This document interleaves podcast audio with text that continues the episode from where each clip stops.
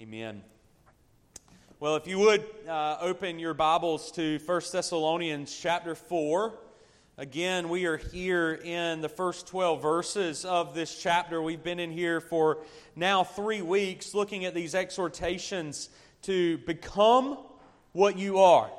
Um, that's a, an interesting phrase that the Apostle Paul uses. He is uh, calling us to remember our justification. He's calling us to remember that we are declared righteous, that we are declared holy in the sight of our Almighty God, and yet uh, we need further sanctification. We need to be further glorified. We need to become more holy uh, here on this side of heaven, especially uh, in our lives as it pertains to sexual immorality, to brotherly love, and then to our vocations, how we work to the glory of God, which we'll, Lord willing, handle next week. But here it is that Paul, in verses 9 and 10 of our text, begins to talk about this affection that we ought to have uh, for one another. This affection that we ought to have for one another. And you have to understand, even before we read, what is the foundation of our text as he exhorts us to love one another more and more. Remember that phrase from these verses. We want you to do it more and more. As he talks about brotherly love and loving one another more and more, he's given us these evidences, if you will, on how to live a life that is pleasing to God. He gives us these exhortations, and he even repeats these exhortations so that we might know what is the will of God for our lives. And like we said a couple of weeks ago, isn't that a glaring question when it comes to the Christian life? We constantly, or, or hopefully, we, we constantly have this desire to please God by doing His will. Not please God by being willing to do His will. It's not good enough for us to be willing vessels for the Lord, but He actually commands us to go and do His will. And so we constantly ask ourselves, what is God's will for my life? And when we ask those questions, we think about things like college decisions. We just had baccalaureate this uh, afternoon uh, for the Dillon Christian School, and we, we thought about, or we were thinking about how all of these kids, and Pastor Stephen Reynolds from Latta Southern Methodist Church preached it. He was saying, you know, maybe you're going off to a Christian college, or maybe you're going off to a secular college, or maybe you're going off to the military, or the workforce or any of these things, and you begin to kind of think about how, how hard of a decision that is, right?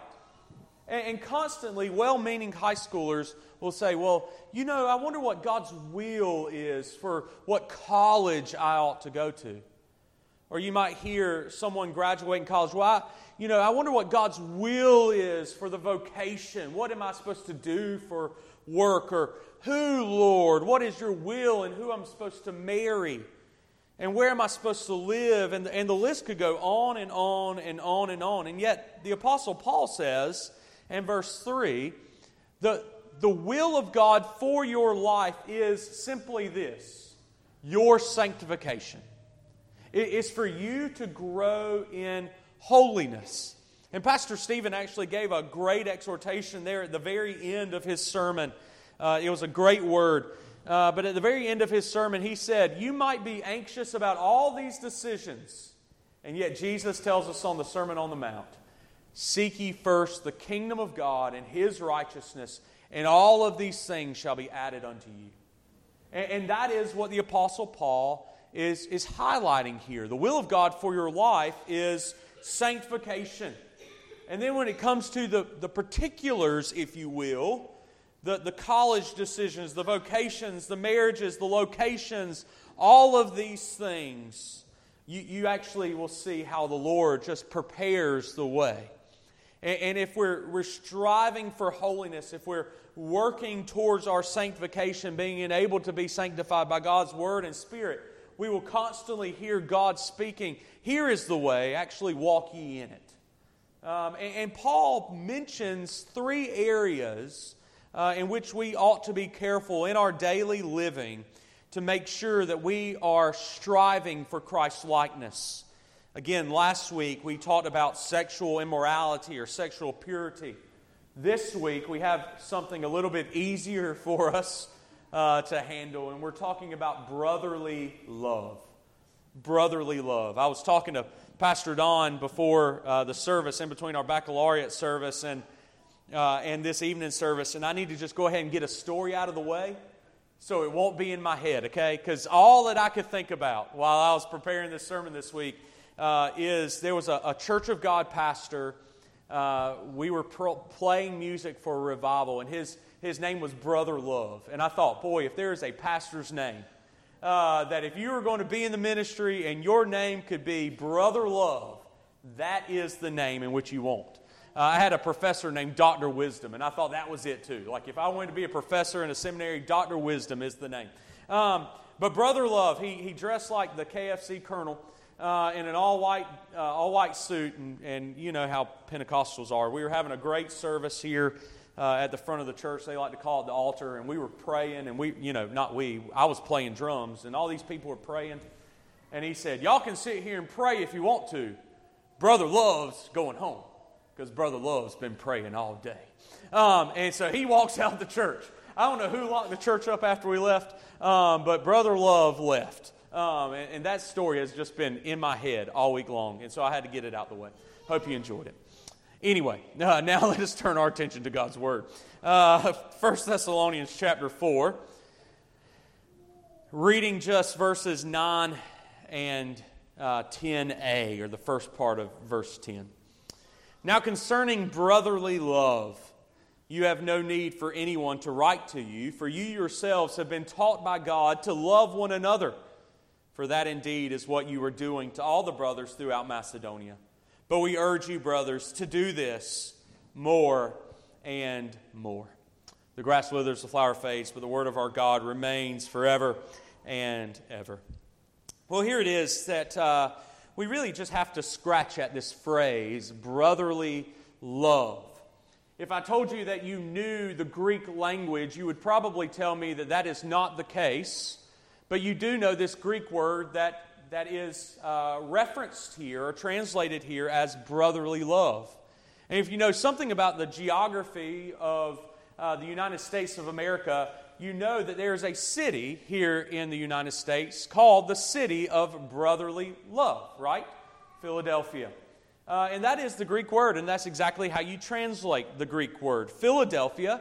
And it's, and it's one of those phrases that the, the Greek language likes to sandwich words together. I know that we and Dillon like to do the same thing, um, improperly, of course. Uh, and, and, and the Greek language sometimes improperly begins to, to sandwich words together, and that is what we get when we get Philadelphia, because it's a love, but there's also this compound aspect to it that, that points you to something deeper or something truer or, or something with a little bit more affection or devotion uh, that's wrapped into it. Uh, in, in fact, this, this phrase or this word, Philadelphia, this compound word that Paul uses here to talk about brotherly love that should exist within the church is, is actually the, the same verbiage that he uses when he's talking about marriage and and love between husband and wife and parents and children. It's not agape love that maybe you've heard that before, agape, but it's this idea that there is a deep, profound affection that exists within the love. It's not just lip service love, it's not just saying, Love you, brother, but it's actually a love that carries not only affections, but also works. It's a love that, that sacrifices. It's actually very similar to this idea of agape love, in which uh, Paul uses to explain the love of Christ for his people. It's a sacrificial love, it's a working love, it's full of affection, it's full of devotion. It would be a compliment for, for a husband to look at a wife and say, I really love you with a Philadelphia love.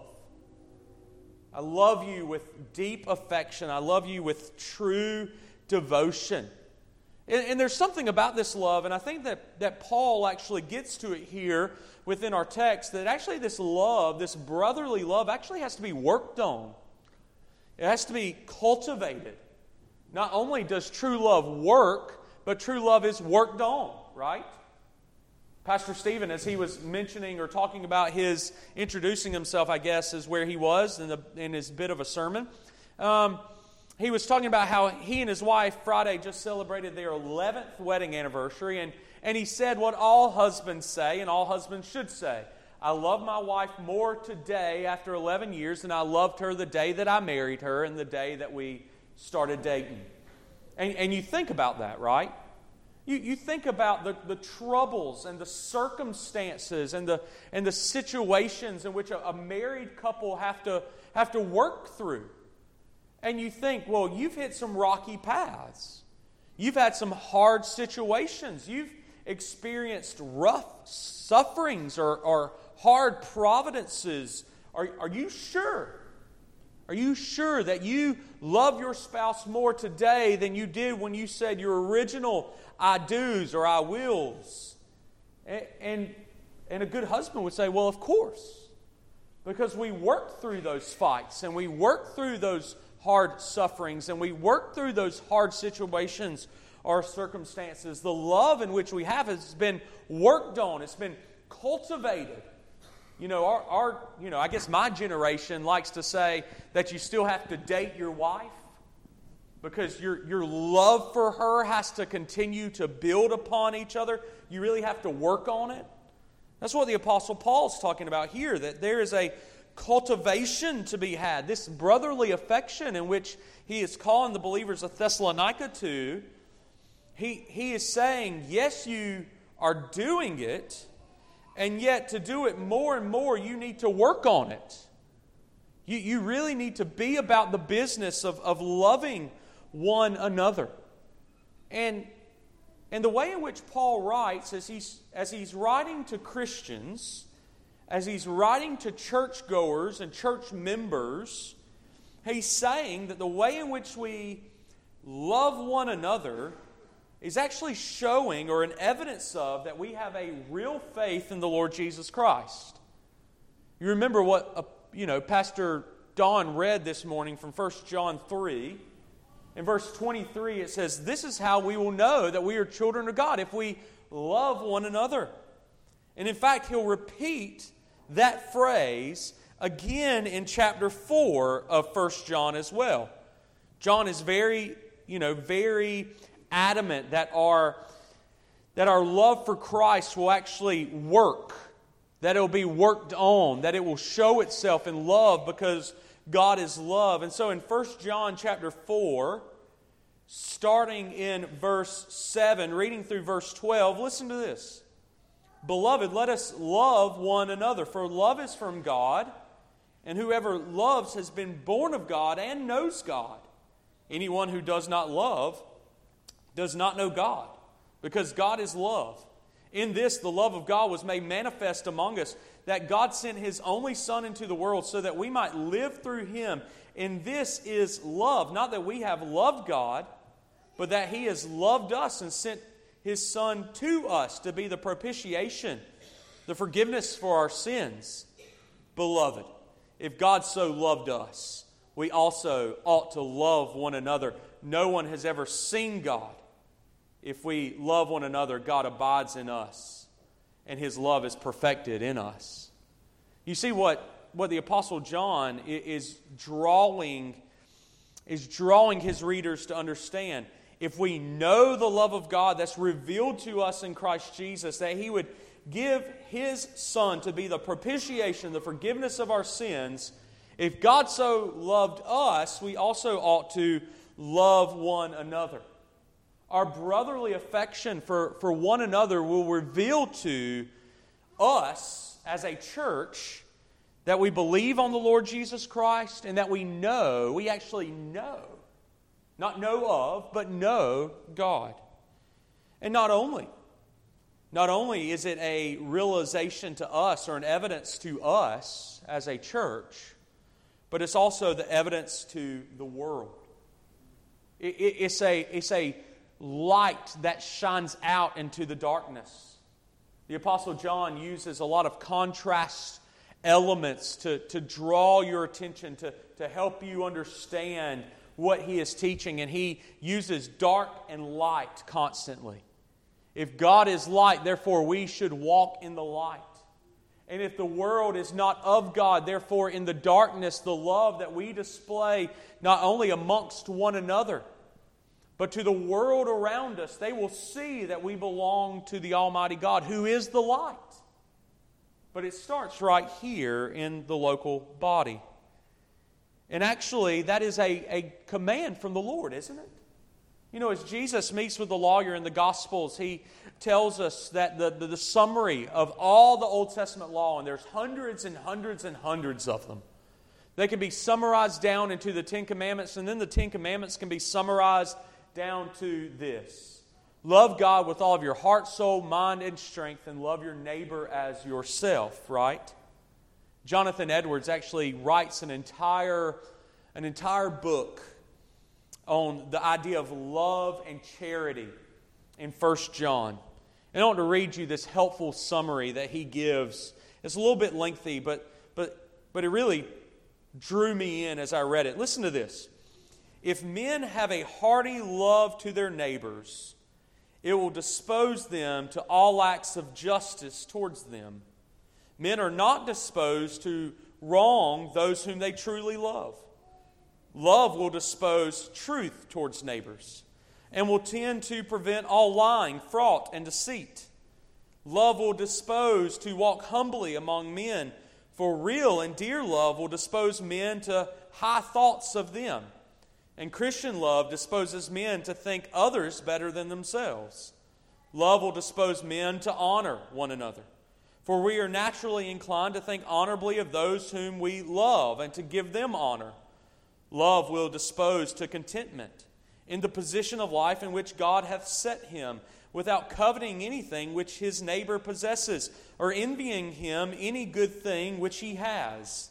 Love will dispose men to meekness and gentleness in their carriage towards their neighbors, and not to treat them with passion or violence, but with moderation and calmness. Love checks and restrains a bitter spirit.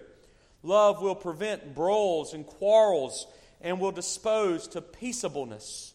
Love will dispose men to forgive, which they receive from their neighbors. Love will dispose men to act, to all acts, excuse me, of mercy towards our neighbor who is under any affliction or calamity. And so as he as he writes this, he gives us really nine traits of love, how, how it as it pours out from the Christian life. He says justice, truth, humility, honor, contentment, meekness, gentleness, peaceableness, forgiveness, and mercy. That, that we will want, want wrongs right or righted. I think I just created a word. But we would want wrongs righted. We will want truth told. We will walk in humility because we hold our neighbor in the highest of honor. We will be content in the way that God has given us life and given us position. And we'll be meek and gentle in our interactions with one another. We won't quarrel with one another, but we'll be peaceable with each other. We'll forgive when we have been sinned against, and we will be merciful towards our neighbors who are under any affliction or calamity. That's what Jonathan Edwards says flows from the heart of a Christian as they love their neighbor and how much more so.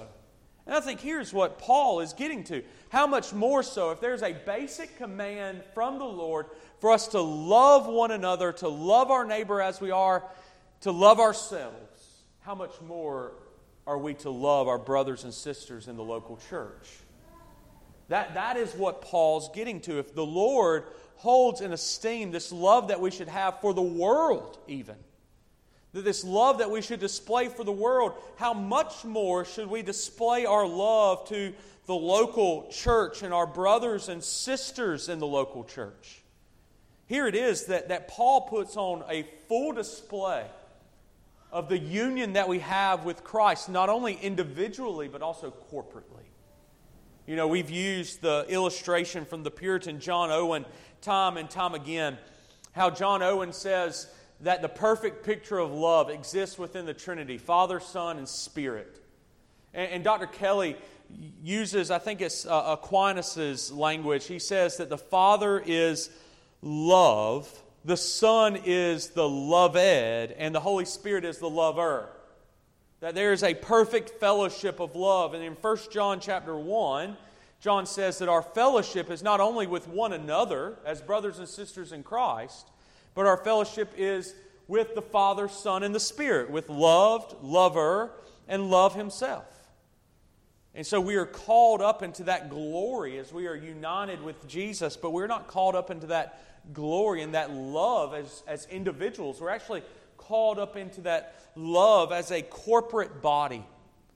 That us, as members of, of First Presbyterian Church, we are called up together in that love that the Trinity has within itself so that we might love our brothers and sisters in Christ here well. And, and you know something or you understand something about what Paul is writing. If you look at the second half of verse 9, he says that this is something that uh, you have no need for anyone to write to you, for you yourselves have been taught by God to love one another.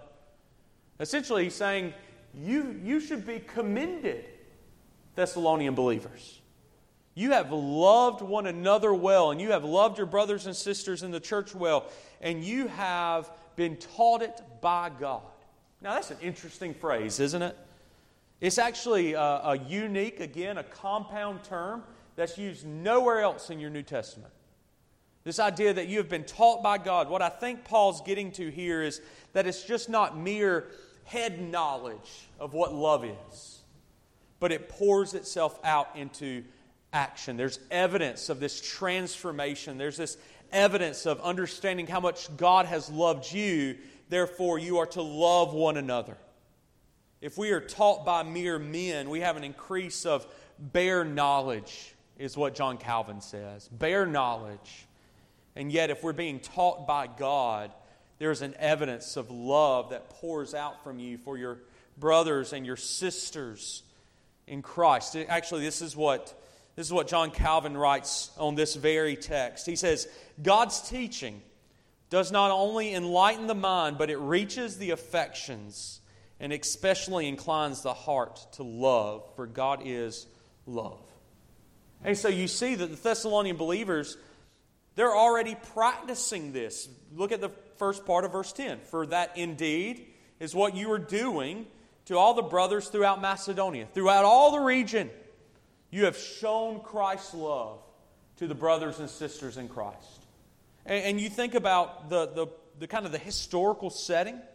We talked about this early on in our journey through Thessalonians that, that there are a lot of people coming through this major trade city, this capital of the province. There's Christians who are traveling through, and there would be opportunity after opportunity after opportunity to share Christ like love, not only to the world, but to, but to especially those who are believers of those brothers and sisters in the faith. And, and Paul says, You have done that very thing. And, and yet, at the same time, you think about it. You, you think about the, the setting of the church in Thessalonica and at the same time, you're having all these churches being planted and established. You know, the church at Corinth and the church at Ephesus and the church at Philippi. You have all of these churches that are, that are growing, and, and members of those churches are, are tradesmen and they're sailing through. And you think, boy, all of those churches has major issues. And yet, the, the church at Thessalonica, despite the warts, in which these churches had, the problems in which these churches had, they showed a real Christ like love to one another. Not only does that help us think through doctrinal differences, this, this idea of, of being ecumenical in our spirit, working together with churches who are Bible believing, Bible preaching churches. They might not worship like us, and they might not have the same Reformed theology as us. they might not agree that we should be baptizing infants, but they belong to the visible body of Christ, that we ought to be working together for the advancement of God's kingdom. But it also helps us remember that the church is a, a group, a local group of sinners that are going to have problems. They're going to have weaknesses and they're going to have strengths. And, and a real Christ like love, a real affectionate brotherly love, yes, lovingly corrects when correction's needed. Don't, don't misunderstand me. Lovingly corrects when correction is needed, but also it works together despite the problems. You know, I think about the, the churches in Revelation 2 and 3, those, those churches that the letters uh, are written to there in Revelation 2 and 3. And they have hosts and hosts of problems. And yet Christ sends them a letter to declare his love to them, his affection for them. And isn't that the same way that we ought to love one another and love the visible church and love our brothers and sisters in the faith? But let me continue on because we're out of time. If you look at uh, the second half of verse 10, but we urge you, brothers, to do this more and more. This is the second time that Paul's written those words in these 12 verses. And, he, and he's helping us to understand that we, not, we must be encouraged in our love for the brothers. We must be encouraged in our love for the sisters in Christ. We must be encouraged to love the visible church despite the hardships, despite the differences, but we must actually sacrificially love one another, evangelize, disciple, show hospitality to, be merciful to, forgiving to. And, so we, we, we see how he is saying you must do this more and more. There must be an increase in your love for the saints. And, and doesn't that, that speaks differently than just circling back to the very beginning? That speaks differently than just saying, Church at Thessalonica, I hope you're willing to love your brothers. He's saying, No, you, you are actually doing it. You're loving your brothers. And yet I want you to do it more and more. You know, it, it's like a, this is a probably a crazy illustration, but it's like potty training a kid. You know, the, the first time they, they get to the potty in time, I mean, the parents, I, I, maybe y'all didn't, but we went absolutely foolish in our hallway bathroom. I mean, we're, we're screaming, we're jumping, woo, we're throwing M&Ms around. I mean, that, that is a big deal. And, and we affirm in that way. Why? Because they'll go back to the potty. And they'll go back to the potty, and they'll go back to the potty, and next thing you know, they're potty trained. That, that is something in the, in the way in which Paul is encouraging more and more brotherly love. He is applauding them. He, he is saying, Yes, you are doing it, and now go do it more. Show more love towards one another. Why? Because the church will be unified in it. The church will be unified in it. Very quickly, flip over to Ephesians chapter 4. This is how we're going to close unity in the body of Christ, the Apostle Paul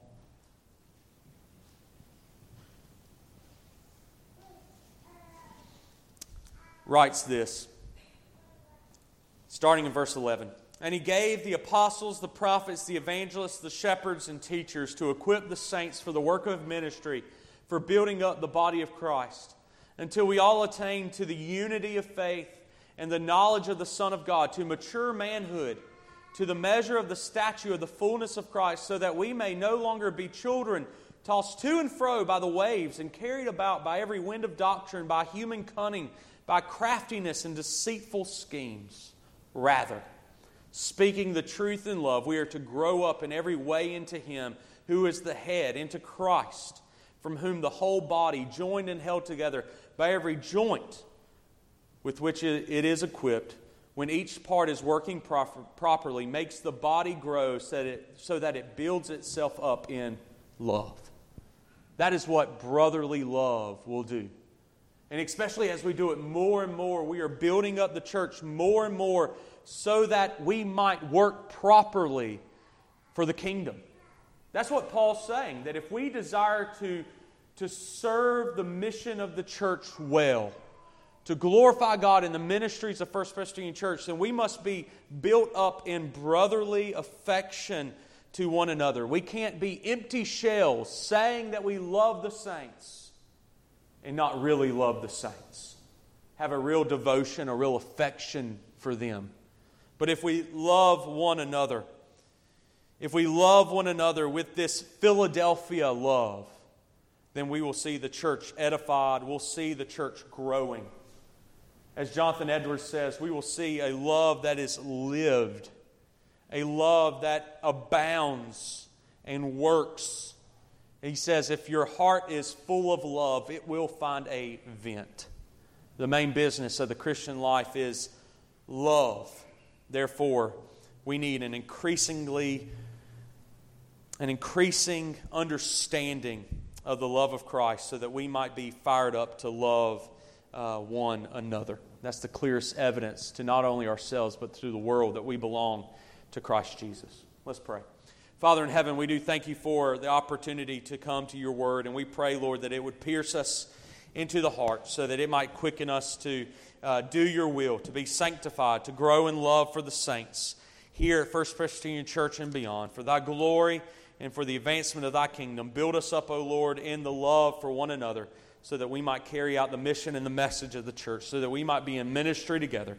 In the name of Christ Jesus, we pray these things. Amen.